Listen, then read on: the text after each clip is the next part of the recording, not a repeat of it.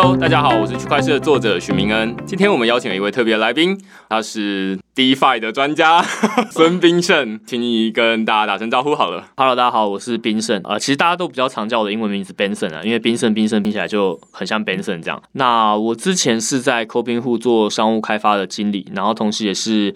Dexon 这条底层链的专案经理，那公司结束之后呢，现在就是一个无业游民的状态，会去研究一些各式各样在币圈，好可能比较少人知道的一些投资机会。这样，我其实就是因为看到他在研究完了之后，写成一篇文章哦，那篇文章的标题还蛮吸引人，点进去它叫什么？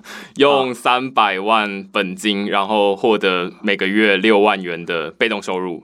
那所以今天其实我们要讲的是帮大家赚钱了。其实区块链的语音节目很少。在讨论就是投资的部分，那最主要原因其实是因为我不是专家，所以今天就是找专家来跟我们讨论这个话题哦。Benson 刚也有稍微自我介绍，他之前在开平会跟 Daxon 这个底层公链，那现在就是除了呃研究密码货币区块链的东西之外，其实你还把你的心得写成文章。对对对，OK。那除了这个之外，你还有在做其他事情吗？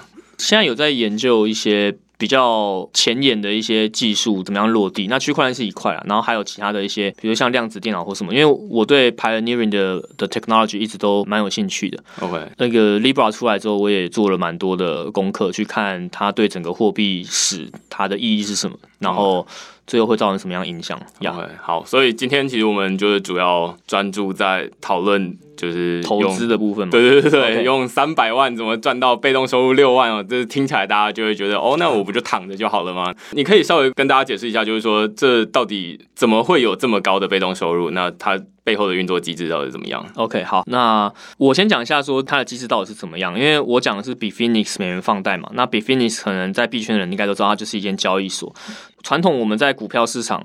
你如果要做融资哈，也就是说你要做杠杆交易的话呢，一般来讲你都是要去跟券商或者是一些证金公司去借钱，也就是说你是跟机构借钱。对。但是比 Phoenix 它有一点很不一样的地方是，它是做 P to P 的 lending，也就是说今天假设我要借钱投资的话呢。我去借钱的那个单位，哈，他是一个人，他是也是这一个交易所的 user。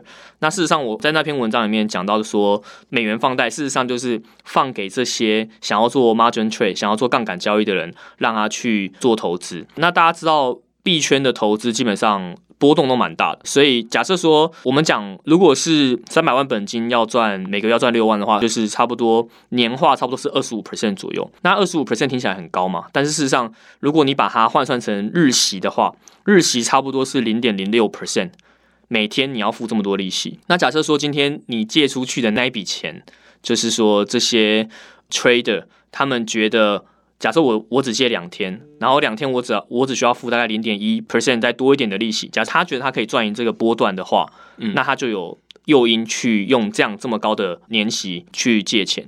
所以整体的概念就是，对于那些 day trader 来讲，这样的利息是他们是很很愿意支付的。OK，那所以其实现在看起来有几方哦，一方是投资人，然后另外一方是平台。你刚提到 Bitfinex，对对对，那这是大家在买卖交易平台啦。对，那另外一个是币。币种，你刚刚其实没有提到币种，对不对？哦，对对对对对对，基本上想要做 margin trade 的那一群人，哦，就是杠杆交易那群人，他们拿去投资的币，基本上都是比 Phoenix 交易所里面比较大的币种，好，通常都是市值前二十名。那这些币种，它的平均的市值，大概差不多是一百三十亿美金左右。嗯，呃，等于说，如果今天我要就是去投资的话，因为它的盘子很大嘛，所以它要跌下来，就是一个 sudden crush。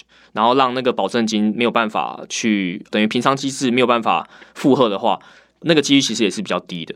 呃，我们刚刚说到蛮多就是这种金融的术语哦。啊，我自己是工程背景啊，所以哦，呃，我对这个东西还是我要科普一下。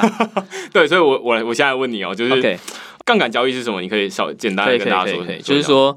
杠杆交易基本上就是说，你要先付一部分的保证金，然后你可以借到比这个保证金更多的钱，对，去做交易。哦，那以比 Phoenix 来讲的话，你的保证金就是三十 percent。好，所以假设说今天我要借一千块美金的钱去做投资的话，保证金我就是要付三百美金。啊，那这三百美金是用来做什么呢？就是说，假设说今天你拿着这一千块美金去投资的密码货币，假设它跌到一定程度，然后。它会触发一个机制，叫做平仓机制。这个平仓机制的概念就是说，它会为了避免借给你的人真的会血本无归，真的会亏损，所以它会在。呃，你亏损到一定程度的时候呢，就把你目前的 portfolio 全部都卖掉，然后再加上你目前的保证金，然后还给投资人。嗯，那以 b f i n i x 目前的机制来讲的话呢，它是只要你的 portfolio 亏损达到你保证金的一半。它就会强制平仓。OK，那我举个例子好，因为这听起来都有点抽象哈。假设说今天我要借一千块美金，然后我要去买以太币。对。那假设以太币它的平均一颗的价格是两百五十块美金，那是不是代表我要先拿三百块美金出来当保证金？因为保证金 percent 是三十 percent。对 OK，所以我买了四颗嘛。那我买四颗之后呢？假设说今天我买之后，这个以太币它就噗噜噗噜噗噜就跌到了呃两百一十二点五美金。嗯。那四乘上二一二点五是八百五十块，嗯，所以 which means 就是我现在的投资的 portfolio 就亏损了一百五，对对不对？那亏损的这一百五是不是就等于我保证金的一半？对，就三百的美金的一半。好，那这个时候呢，系统就会示警说，哎，为了防止就是 你做的投资再继续跌下去，所以我现在必须把你手上所有的以太币全部都卖掉，然后再加上应计的利息，等于说那个亏损是用保证金去偿还，所以。最后我会拿到什么东西呢？我会拿到三百减掉一百五，哈，也就是我亏损的钱，然后再减掉应急的利息，这是我会拿到的部分。对，那这些借我钱的这一群人，他们会拿到的是原本的一千块，然后再加上我原本应该要给他的利息。嗯，好，所以那个那个保证金，那个叫头寸，哈，这个头寸基本上就是算是一个 buffer。这个 buffer 就是说，如果你的 portfolio 下降到一定的水平的时候，就是你的净值下降到一定的水平的时候呢，它会触发一个风险的阀值。这个阀值以比 Phoenix 来讲，就是你保证金的一半。嗯，那只要越过这个阀值，哈，基本上它就会把你的目前的 portfolio 全部卖掉，然后把钱赔给投资人。对，大概是这样。哦，所以其实现在看起来是一个大家贷款过去，其实是想要投资密码货币。换句话说，我现在手上有。一百块或者是三百块，那但是我如果预期明天以太币会涨价的话，那我应该要想办法用这我手上的这些三百块的美金，然后就换到更多的密码货币。那一个方法是，如果你有更多的本金，那你当然就是拿去买，例如说你手上变成八百块的密码货币这样。对对对对对。那但是。另外一群聪明的人，他可能会想说：“OK，那我就用杠杆交易。杠杆交易就是我现在只有三百，我想办法让它生出更多的钱。那怎么生呢？就是我拿去跟交易所贷款这样子。没错，没错，拿三百块就可以贷到，例如说一千块。你刚刚举的例子，等于就是把三百变大了，变成一千块。那一千块我再拿去买以太币。那如果它明天涨的话，涨一倍，那我就是本来。从三百变六百，现在变成一千，变成两千，那所以赚的赚的更多。那所以这过程中其实还蛮有趣的，就是大家是在赌这个，就是密码货币它到底会涨还是会跌。那对，只是放大这个风险或者是获利。没错，没错，没错。OK，那你刚刚提到其实是说它会有一些风险。对，那。风险是密码货币的价格大跌，然后跌了之后没有办法，就是你你压在那边的保证金可能是对正常的情况可能是跌了，然后哎正好跟你的保证金如果到一半的时候，那可能就是平仓，换句话说就是清算。对，那但是如果会有一些特别的情况，就是大跌。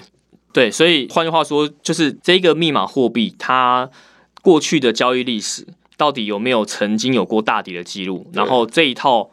保证金平仓的机制还可以保护，就是借钱的人，这个就很重要。OK，那在我那篇文章里面，我有去查历史的记录，因为基本上它都只能投大币，所以我就去看了 Bitcoin、Ethereum 跟 Litecoin，这算是。相对比较大的币种，我我就把他们当代表，对，然后我去看他们从二零一七年七月好到二零一九年的六月，看这段时间这三个大币它的涨跌的一个状况。那我是每个小时去看。那所以如果以我们再再稍微回到一下刚刚那个保证金那个概念，就是说如果真的要赔钱的话，事实上就是这个投资人的这个 portfolio 要瞬间就是要在很短的时间之内下降它的资金的净值，就是要下下降到七十 percent 以下，也就是说。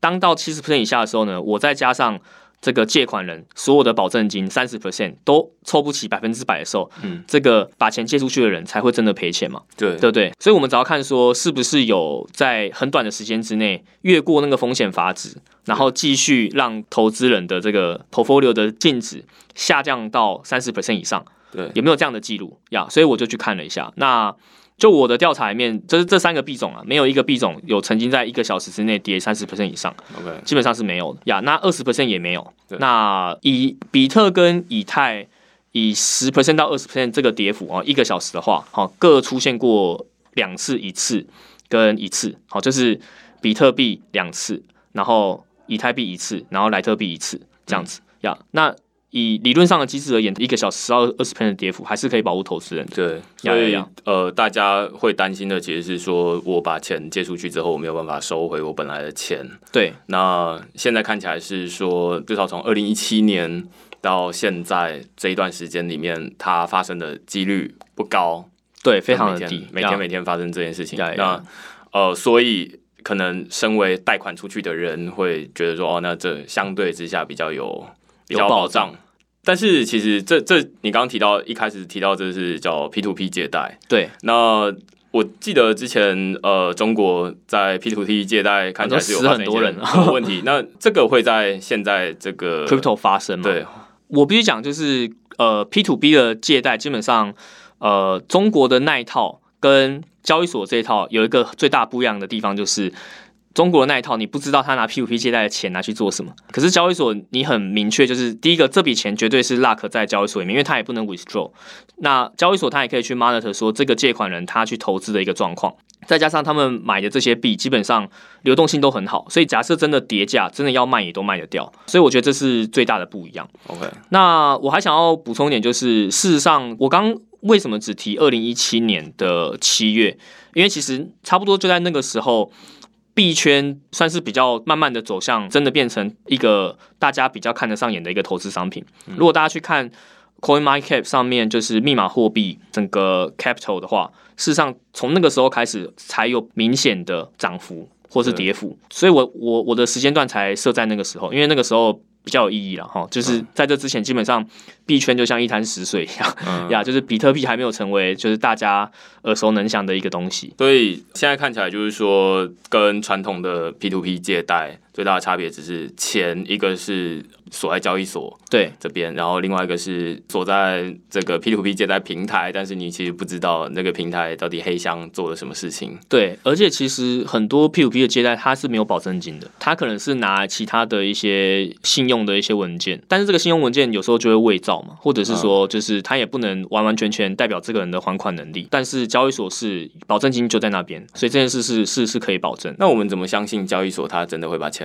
放在他的手上，而不会拿去做其他的投资呢？哦，这个问题问的非常好，就是所以就要看是哪一间交易所嘛。呀，那比 Phoenix 这间交易所在币圈的历史来讲，它算是一间历史蛮悠久的交易所，就是它二零一二年就就开张，就是它二零一二年到现在，它做 margin fund 已经做了七年了。其实，在这段时间，这是他们官方讲，就是没有任何一个人真的因为 margin fund 赔到钱，就是没有任何一个借款人因为出借币然后赔钱的。嗯，呀，那这件事情其实就是他们讲嘛，所以我就去查证，所以我去 Google 上面就是 Google 了 margin fund loss b e Phoenix 之类的关键字，但是我没有查到任何的抱怨或者是维权事件，所以我就姑且相信它是真的了。因为其实其实别人可能也知道，就是币圈的文化，就是如果今天你害我赔钱，我就开始骂庄家，所以你们会会在常常在 Telegram 看到什么维权事件啊，可能某个人买了一个 IEO 或者 ICO，然后赔很多，然后就会联合很多人去去骂。所以其实，在币圈。假设你一个投资 promise 别人会赚到钱，但最后却赔钱，其实他们的声音都很大，所以不可能在网络上完全不着痕迹，这件事是几乎不可能的。就是用这种方式去侧面印证说，哎、确实好像真的一个 run 了七年的一个借贷平台，没有人真的赔到钱，这样子。所以其实是从他的时间，然后跟有点看他的评价，那去侧面的看说，哎、那他到底有没有真的发生这种事？但是也不能完全保证说他未来不会发生这件事，只能说，哎、过去没有发生过这样子。呀呀呀！那它是一个，就目前看起来，他会说它是一个信誉良好的交易所。那同时，它其实也，例如说，现在大家非常流通的稳定币 USDT，其实也是从 Bitfinex 出来的。哦呀呀呀他们之间有蛮密切的关系，对，所以会说，哎、那 Bitfinex 掌控了半个币圈这样。对，如果以交易所的赚钱能力来讲，Bitfinex 绝对是在 top tier，就是币安、Coinbase、可能 Kraken，然后还有 Bitfinex 这几间交易所基本上都是最强的。那在二零一八年那个时候，就是有一个中国人叫赵东，是 Bifinix 股东，他们内部流传的一个财务的文件，那里面有提到说 Bifinix 他一年赚的啊税前净利赚的四亿美金多。那四亿美金大概什么概念呢？差不多是台湾上市公司里面比统一超商还要赚钱，非常接近台新金控跟台湾大哥大的水准。但是他们的员工不到一百人，OK，所以代表他们这根交易所非常非常的赚钱了。哦，所以如果要找一个交易所会跑路的，第一个绝对不会想要 Bifinix，它一定是顺位排的非常非常非常后面。对，其实是还是都是从侧面来看，就是说他到底有没有这些机没错没错没错，因为因为其实像这种投资，它它现在还不是大家传统眼中这种合规的投资方式。对呀，所以你很难说有什么 license 啊，或者说有什么信托或什么之类，就是没有这种东西可以让你看。对，那你只能侧面去去印证。我在那篇文章我也有提到说，我觉得这比较接近系统性的风险，就是。以他的保证金的机制而言，它是可以有效的去保证这个借款人是不会赔到钱的。嗯，但是它的系统性风险就是，毕竟它是在一个未受高度监管的一个行业，那会不会有一些，比如说哪一天可能银行冻结了 b i f i n i x 的资产，或者是监管单位？盯上比 Phoenix，这个就很难讲。OK，所以呃，我们回到这个语音节目的主题，其实是说用三百万就可以获得六万元每个月的被动收入哦。对，那大家其实当然第一个最直觉的反应就是说，哎，诈骗嘛？这样子。对。那所以我们刚刚前面是我第一个问题会先问说，那它到底背后是怎么运作的？运作呀呀呀。对，那现在看起来可以简单的归纳，就是说大家是把钱。借出去给别人，就是贷款给别人，然后这些贷款的人，就是借钱的人，他到底用来干嘛？他其实是用来做密码货币的波段操作，就是对对对。我猜今天跌下来，明天应该会涨回去，所以如果我可以抓得到这个波段的话，那我愿意就是在上面多借一点钱来赚这笔。那只要赚的赢，要付出去的利息，没错就可以了。那你刚刚有提到利息现在是大概多少钱？利息现在以复利的年化来讲，哈，最近两个礼拜大概都在二十五 percent 到三十 percent 左右。嗯，那前阵子不是比特币在，就是华人在睡觉的时候，在半夜突然涨到一万三嘛？对，那一个时候 b i f i n i s 的 Margin Fund 的这个市场出现一件大事，就是不知道哪一个大户他少了好几千万美金的借单，嗯，然后一口气把。那个利息的市场直接推高到一个前所未见的一个非常恐怖的水准。那个时候日息哦，一天的利息哦，就是你可以借到一天五趴到六趴。OK，一天五趴到六趴，如果以复利年化来讲，你借满一整年。差不多是四千七百多倍，那当然就是借这个钱的人，他不可能真的借那么久。就是在 b i f i n i s 里面，最短是借两天，最多是借三十天。但是其实虽然说讲说是借两天，但他可以随时还款。嗯，然后那那个时候我就透过一些方式，我就用一万八千块美金，然后借给一个不知道哪里来的大户，然后他愿意用。一天五趴的利息来跟我借这张单，对，那我后来换算一下，这张单一个小时帮我赚四十美金，但是他最后他也只借了一个小时，呀呀，所以就赚了四十美金。对，然后因为那个时候很明显就是一个 sudden 的一个 rise，就是很莫名其妙，就是从大概一万一，然后直接飙到一万三，就是不知道怎么回事，所以。那个做 margin trade 人应该也赚蛮多的，因为他在那个波段一个小时而已，他直接杠杆三点三倍。所以或许我们可以回过头来说，就是说这一个密码货币的借贷，它发生的背景应该要是整个币价往上走的时候，才会有很多人想要借钱。要要他担心自己的钱不够投资，所以想要对对，他想要赚更多的时候，对对对，所以你口袋有钱，通通都借来给我这样子，那我愿意付你利息。对对，那这相对于我们。我们正常。就是比较单纯的人会觉得说，哎，那我投资密码货币可能就是买比特币，然后它涨了就涨了，跌了我也好像没办法，这是比较单纯的做法。呀呀，那其实比较复杂的做法，你其实是可以在交易所上面贷款给别人，有点像是赚稳定的收入。但是当然，它就没有办法像就是密码货币，如果它涨十趴，没有办法跟着涨十趴这样子。对，但其实这个我有另外一个观点啊，就是因为以密码货币这个涨跌来讲，其实你说很多人关注比特币，可是。真的敢全仓下比特币的人，我猜非常的少。嗯，可能最多大部分的人可能只拿他的闲置资金的二十 percent 到三十 percent 出来玩 crypto。可是假设他在这个风险系数之下，他敢投二十 percent，那如果换算一样的风险偏好，在 b i f i n i x 这个美元借贷，他可能愿意借到八十 percent 以上。那二十 percent 跟八十 percent 假设报酬率一样，绝对报酬就差了四倍。但是其中一个是要一直盯盘，然后还要担心自己的本金会不会亏。对，但是 Bifinity 现在是是不用，因为你你出借就是美金，你你了不起就是用比较低的利息借出去而已。所以我现在会。比较喜欢这种投资方式啊，因为我的本金砸的比较多的状况之下，其实 return 很稳定。然后坦白讲，赚的钱也不见得会输 Bitcoin 或者是其他的 crypto，就是你的本金要多这样子。前没错，没错，没错。不知道是不是该这么说，就是说，相对于比特币，它可能是一个风险稍微低一点的投资方式，但是也不能说它多低，就是总是比你把钱放在银行来的 高很多的。对对对。然后其实还讲一点，就是其实，在 crypto 很低迷的时候，其实借贷市场通常也不会好。对。因为通常借贷就是你要做多，你要用融资方式去做多，才有办法有很好的利息，就是市场好才有好的利息。会有很多人想要用高的利息来没错没错没错。所以其实，在今年上半年利息最差最差的时候，哈，有到两 percent 到十 percent 之间。可是其实坦白讲，两 percent 到十 percent 再怎样都比活存好，而且因为它的流动性其实也蛮好，就是通常大部分的借单都只借两天，对，所以你两天你就可以把钱再拿回来，然后你可能 withdraw 成 USDT，然后再换成台币之类。所以我个人是把它看成是一种。luck 其实有两天的活存，然后不管怎么样，它的年化绝对都比活存还要好。对，在市场好的时候可以好到，假设现在是一点五趴好了，你你可以考到十五到二十倍以上。那这边你刚刚提到就是说，它可能会借两天，然后或者是更长哦。那大家就会很好奇，就是说，那我不就要常常在那边就是贷款还款，贷款还款那？OK，这这是不是很麻烦？哎，这个问题问的非常好。就是在那篇文章里面，我教大家怎么用 crypto lending 的 bot 机器人去做频繁的出借这件事情。呀，因为如果今天借款人他提前还款，那你的闲置资金就跑出来，所以你一定要有一个机制，减少资金闲置的状态，然后让你的资金长时间的保持连续出借这样的一个 state，那你才能有这么高的年化。要不然我钱就躺在那里，其实也没有做什么事情。没错没错，但是如果你 crypto bot 设定的好的话，其实。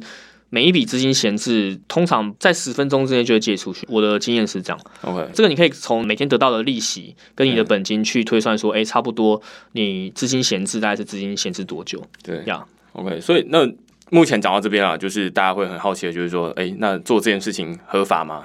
呃，因为听起来就是说，哎，那好看起来很赚钱，然后就是大家总是风险趋避，那所以会觉得说，哎，不知道赚那么多钱到底感觉怕怕的。那除了刚刚我们解释的还蛮多，就是说风险相对于你买比特币低，但是这有法规的问题吗？坦白讲，我没有特别去研究哈。可是我们之前抠冰户，我们自己也有做 margin funding。那那个时候我们是特别锁台湾的 user，所以台湾的 user 是不能做 margin trade，也不能做 margin fund。但是 Bfinity 它没有这个规定，就是它全世界的人你都可以在上面做 margin funding。所以现在看起来就等于是说，你有一个 Bfinity 的账号，对，然后你只要可以入金。对，就是把钱存进去，那你就可以在里面贷款给别人。通常在区块链领域里面，交易所如果它有一些法律的忌讳的话，有一些法律的红线的话，通常会做的事情是交易所锁你，而不是你自己要特别紧张说，哎，我我用了会会不会会不会犯法这样？因为其实我认识 b f i n i x 的算是 legal compliance 团队，他是跟我讲说 b f i n i x 看起来好像黑历史很多，但是让他们是一间非常。合规很小心的团队，好，但他们合规到什么程度呢？就是说，假设今天有人入金 Bitcoin，然后这个 Bitcoin 他们追查之后发现可能是从暗网出来的，或者是某一个 hacker 事件出来的，他们会主动去 lock，lock 完之后呢，他们还会去跟 AML 的 association 去通报说，哎，这笔钱好像哪里怪怪的。所以很多人可能在黑市买了特别便宜的 Ethereum 或 Bitcoin，存到 Bitfinex 就被 lock 了。我自己跟他们打交道，因为我自己算是他们比较近期的用户，所以我我有时候要开一些比较近期。的功能，他们都会问超多问题的，包括你的钱哪里来，然后你的钱要怎么使用，为什么你要开 sub account？对，还有他们的 KYC 文件也是比照银行等级，就是非常非常的复杂。一般的交易所的 KYC，你只要有手持证件的照片跟上传证件照就好，他们还要做居住地的证明，巴拉巴拉之类。所以以整个 compliance 的强度来讲，他们应该是整个 crypto exchange 里面做的。绝对是 top tier。换句话说，他们的法律风险严格来讲会比其他的交易所还要低。B i t f i n e x 在之前，呃，我在区块链的文章其实有讨论过，就是说他最多被别人讨论的可能是他跟 Tether 之间的这种就是价格可能操纵比特币上上下下的问题啦。那当然这都没有一个直接证据，但是大家总是会很怀疑，就是你到底发生什么事？因为他跟 USDT 的背后这个公司 Tether 其实是同一个集团，呀，同一个集团底下的公司哦。那所以大家就会觉得说，哎，那你这个不知道到底是怎么回事？那撇除 b i t f i n e x 跳出来，就是其他的交易所也可以做同样的事情吗？可以啊，就是其实有蛮多交易所都可以做 lending 的，只是我会建议大家中国系的交易所尽量不要碰，因为中国那边的监管力道是更敏感的，就是他们今天说一刀切不准 ICO，就真的所有的人。然后原本要办的什么各式各样的活动，全部都一天之内就取消，就因为他们的政府是相对比较集权、比较中央化的，所以当他们今天有一个法规出来的时候，很有可能就会造成一些金融商品是瞬间冻结，然后瞬间不能用。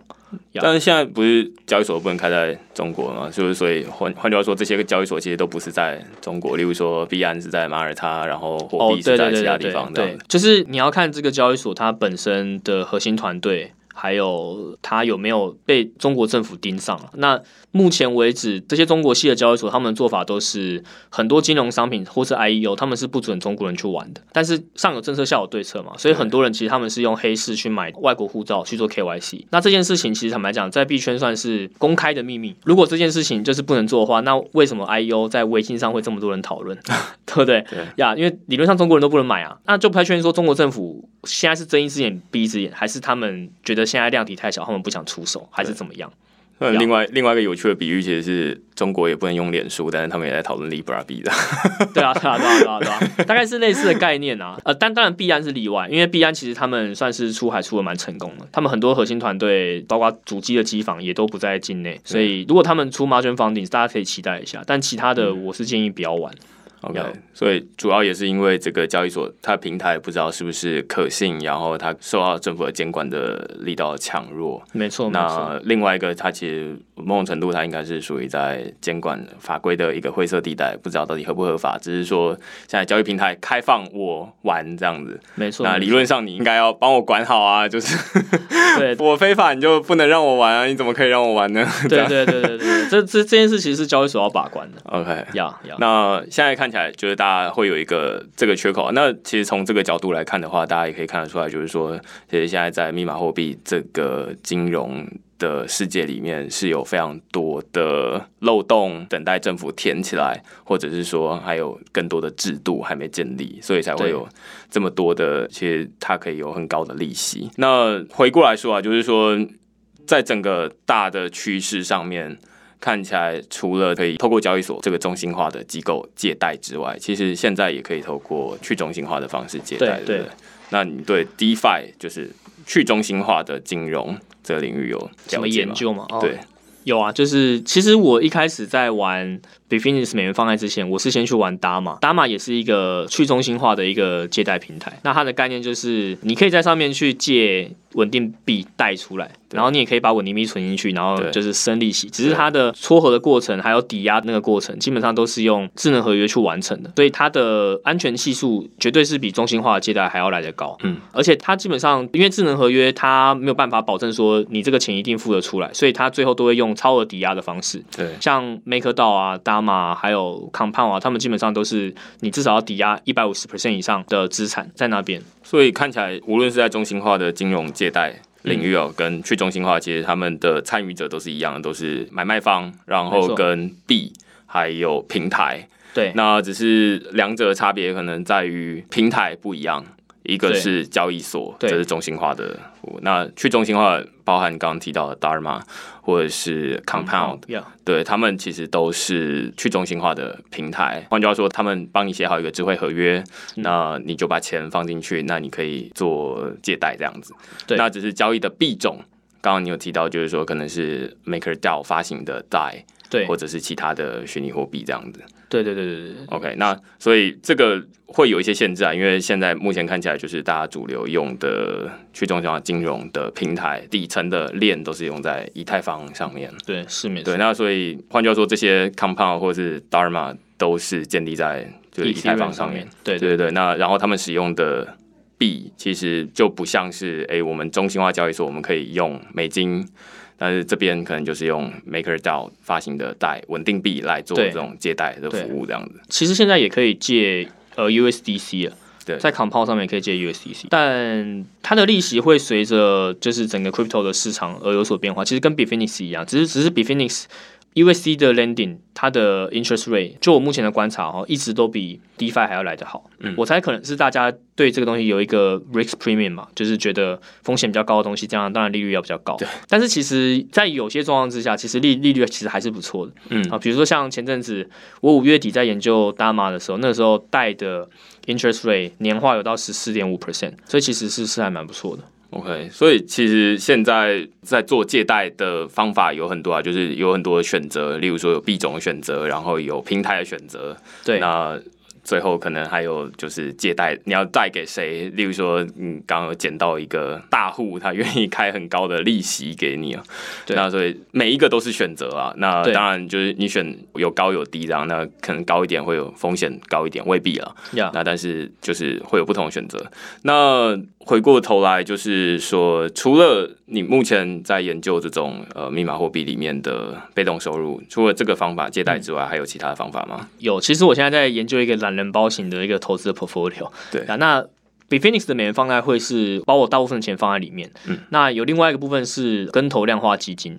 那可以呀嗯解简单解释一下简单。讲哦，就是大家知道什么是跟投嘛？跟投就是说你去复制交易高手的行为。那现在最有名的跟投平台就是 eToro，但是 eToro 它有一个限制，就是说它把交易高手分成四个级别。交易高手最强那个级别，如果你要跟单它的话呢，你每年要付平均两 percent 的管理费，所以这有点像基金。传统基金是我不管有没有赚钱，你都要付钱给这个基金的管理团队。所以 eToro 你要跟投最强投资人，他会有这个限制。我前阵子有试用另外一个智能，等于是跟投的平台，那它跟投的策略都是量化交易的策略，嗯那它叫 Incentive，明恩应该也听过，它是嗯它现在算是在台湾做 crypto investing 的新创里面，对哦算是做的还不错的。他们的方式就是他们去让很多量化的团队，他们写出了一支策略之后呢，他们把这个策略上架到他们平台里面。嗯那今天我是一个投资者，假设他的这个策略的操作是在 Binance 里面，好，是在币安里面，对，那我可以选择这一支策略，然后去串接我 Binance 交易所的 API，对然后串完之后呢，他们就会透过 API，然后去模拟这个量化策略的一切的行为。那等于说它也是一个被动投资的一个方式，等于是你在复制高手的每一步。但是高手也有失足的时候。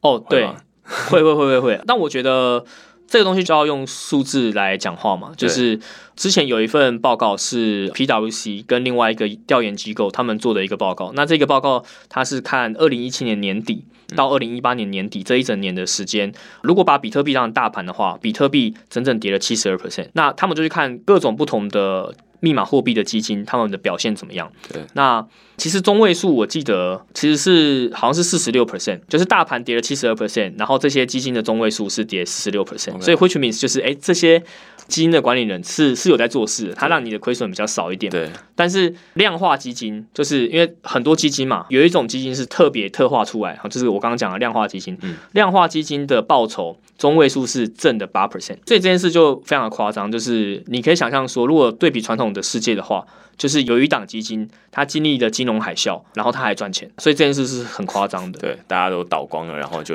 对对对对对对，所以以所以我会说，其实量化基金它基本上就是用城市跟大数据，它去看过去的一些交易的历史，然后用城市去自动判断说我现在是要做多，是要做空，是要怎么样。嗯，那我自己会判断说，它是一个让你在牛市可以赚钱，然后在熊市可以保本的一种策略。所以很多人都说，哎、我从四月 hold 比特币 hold 到现在，我涨了可能五十 percent，我赚了非常的多的钱。对，可是他们都不敢说他们在二零一八年下半年赔了多少钱。看起来大家当然讲的时候都会讲比较有面子对对对，是是是是，对，那但是你刚刚有提到这个量化交易的智慧跟投平台，对对对，对，那这个其实是真的是大家比较少接触到的没错没错没错那它它需要有什么门槛吗？就是门槛其实都很低啊，因为以往的量化交易的团队，他们为了要减少 operation cost，所以他们只接受机构投资人或者是私募投资人，好，对所以那个一单都是很大的。对，那 Incentive 这一个平台，它就是特别说，我想要让散户有一个机会，也可以跟投，所以它等于它是把这些量化基金，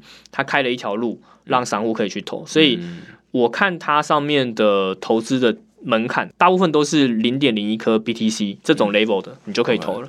呀，那现在一颗 BTC 大概三十几万嘛，所以你零点一颗大概三千块左右。对，呀，所以其实门槛非常的低，你就可以用三千块，然后等于是进去实验看看，你到底会涨多少、跌多少，那你再决定要不要加大投资这样。对对，因为我看那个 Bitcoin 的中文社群，很多人都说他哦呃全仓都是 Bitcoin，然后我就觉得这种投资方式其实。蛮像在赌博，因为你没有一个好的停利或者是止损的一个策略，很多时候你赚的时候很赚，但你赔的时候真的也是可能赔到倾家荡产，这也是有可能。所以我觉得。就是懒人懒人一点，你就是把钱交给量化基金去做处理，而且在 incentive 跟投的话，你有赚钱，他才跟你收钱，这是他跟 eToro 最大的不一样的地方。其实蛮有趣的，哦就是你最单纯的人，可能就是你就把钱拿去新台币，你有三千块，你就拿去买等值三千块的比特币，然后它涨了算你赚到，然后跌了算你衰这样子。对对。那但是其实有很多衍生出来的交易的策略的方法，你可以在它涨的时候你可以赚更多，对它跌的时候你可以。赔少一点，对，或者甚至是小赚，对，逆势小赚的，因为他们也会做空啊，对，对对，但是传统。我们这件事情可能都是，哎，我身边有一个超强的，就是投资专家，然后他告诉我说，哎，你你把钱交给我了，然后我帮你操作这样子。但是现在等于是有人把它做出一个平台，你不需要是机构投资人，你也不需要是专业投资人，你就可以参加这个投资，就是你可以使用这个投资的策略这样子。没错没错。那传统就是如果不是 crypto 这个领域的话，还是限制资格是吗？因为现在大家。都在讲普惠金融嘛，所以你们你可以看到很多所谓的可能国泰啊、富邦啊这些传统的银行，他们也在。就是打着名号说，就是我们现在是在做 AI 的智能投资。对，那其实 AI 其实常收到这种推。呀呀呀！其实那个就是量化基金的概念啊，因为所谓的量化就是它用的是大数据，然后去判断说我现在到底是要做多做空嘛。那那个投资的门槛也是变少，所以其实，在传统的金融领域也有这样的事情发生。只是说，如果你对 crypto 有信仰，但是你又希望在熊市你可以保本的话，我会建议就是你就玩 crypto 的量化，你不要去听很多老师。的技术分析啊，因为坦白讲，那些东西你学不完呀。那大家都有工作嘛，你不可能一天到晚都盯盘。它是二十四小时在涨跌，对。可能你今天你觉得哎白天赚了二十 percent 很开心，就睡一觉起来就是破产，也有可能。二零一七年那个时候有有 hold 比特币的人，应该都有这种感觉，从两万块瞬间跌到一万块，再继续往下跌。对对对。那所以其实相对于本来的这种投资方式，传统的投资方式，或许我们可以说 crypto 这个领域它其实是涨跌。幅度比较大的，那当然你可能会有比较高的风险，但是你也可能获得比较高的报酬。但是在这个大前提之下，我们其实有很多的方法来优化你的交易的获利。对，OK。那所以大家其实就可以比较试试看啊。我我自己，我我也是今天才知道说，哦，原来是可以这样。要不然就是我都是不知道到底要买多少，买一千块好了这样子。对啊，对啊，对啊。对，那其实。听起来好像蛮有趣的，就是大家可以被动的投资这样子。除了这个之外呢，还有吗？还有一些就是比较真的是要币圈的 insider 才会知道啊。比如说有一些交易所，我们现在讲 security token 基本上是不能发行的嘛。对对。可是有一些 security token 它用了一些方式绕过法规，所以其实你买这个币，其实它每天是分你 USDT 的，然后它的年化可以到三四十 percent 以上，但是它的风险就在于。它是不是真的会一直发这个 USDT？嗯，以及你买的 security token，它本金会不会赔？所以你可能直利率是赚的，但你本金却赔了。这一部分的资金我就会放比较少，但是因为毕竟年化四十趴嘛，所以你还是可以赌一下。而且年化四十趴通常就代表它的币价是被低估的。所以这其实还蛮……而且你刚刚说它绕过法规，所以当法规注意到它的时候，它就绕不过了这样子。对，可是他们他们也一定也有很专业的律师团队在想说，就假设他们真的被盯上，他们要用什么方式去讲？我觉得在一个新生的一个市场，它会有很多玩法是传统的法规现在。无法 monitor 到的，那你你就会出现一些因为资讯不对称而绝佳的赚钱机会。其实坦白讲，我们以前玩 Bitcoin 从二零一七年后到现在，玩家不也是这样的心态吗？对，因为传统的金融市场可能找不到涨跌这么大，然后之后有可能会暴涨的产品，所以我现在才买。对呀，所以我觉得它是一样的道理。只是我觉得今天的节目，我觉得还蛮有趣的，很有收获。是说从二零一七年开始，甚至是有人更早啦，就是例如说你在什么参与。一开始在买以太坊哦，那个以太以太币的时候，对对对，我真的是不知道你到底怎么知道的，真的真的，到底是怎么知道这些资讯的？那当然就是很少人才会知道这些东西，但是在二零一七年，它可能是一个分水岭，当大家发现说，哎，有比特币，有以太币，那只是大家都还弄不懂它到底是凭什么一直涨这样子，那你就先进去，那它其实就是一个。荒芜的草地，你自己先圈下来再说，这样子。对对对。那只是到现在二零一九年了，大家都已经知道说，哦，原来比特币它涨，就是其实就是简单的供给跟需求。那只是供给跟需求很难说的准。那所以大家也能够比较理性的判断。换句话说，大家很常会说，哎，那二零一七年的暴涨暴跌可能很难再回来。那所以。在二零一九年有什么样的机会呢？或许这是一个今天我们讨论的内容，就是说，哎，它其实在一个背景可能会涨。基本上，我们今天讨论的都是币价会涨的情况之下，那你可能会赚的比较多一点。那如果是整体的大势是就是市场是下跌的，那只能说你可以赔少一点或者是小赚而已，这样子。对对对对。那今天等于是说我们。看到了一个比特币的这个，反正基本的市场已经饱和了。那我们换到另外一个，看起来现在也是一个资讯比较稀缺的领域，然后来看说，哎，那大家可以怎么在这些既有的领域上面来赚钱？那借贷比特币或者是借贷其他的不同的虚拟货币。包含稳定币，其实都是目前还非常少人在玩的，没错，没错，知道的东西哦。那当然，你就会听到说，哎，那听说风险很高啊，这样。对，但我自己是这样看待，就是说这些东西之所以会比较少人知道，是因为。像对于一般人来讲，买比特币以前也是一件很困难的事情。对对，可是现在就越来越简单嘛。所以我觉得它就是一个阶段了。当现在可能比特币大家习以为常，之后可能 DeFi 大家就习以为常。可能之后在有一些地方，我拿着 Security Token，然后我一直拿领分红，这大家也会觉得习以为常。对啊，只是说现在大家还看不懂，在还很少人参与，或者是还因为没有经过缜密的计算，还觉得它风险很高的时候，这个时候就是你入场的好时机，是吗？就是你想想看，如果今天有任何一只股票。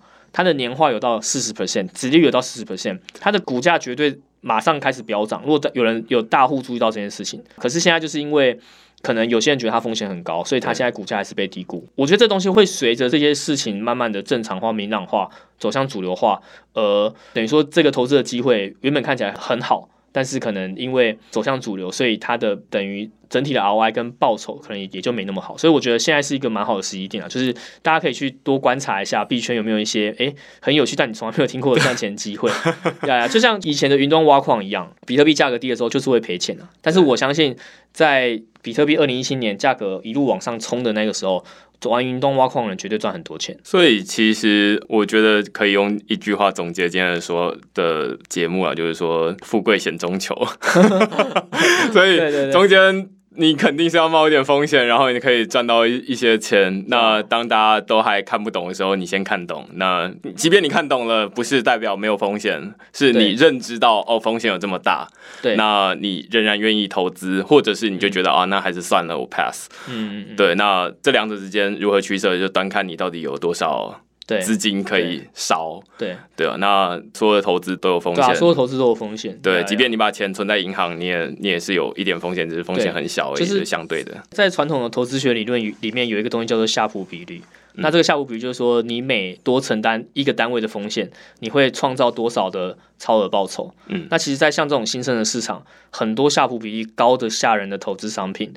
只是你不知道而已，嗯，呀，就是它它它有风险没有错，可是它风险带来的 return 的那个 CP 值是非常非常大的，嗯，呀，那我觉得在币圈这种投资方式是特别多啊。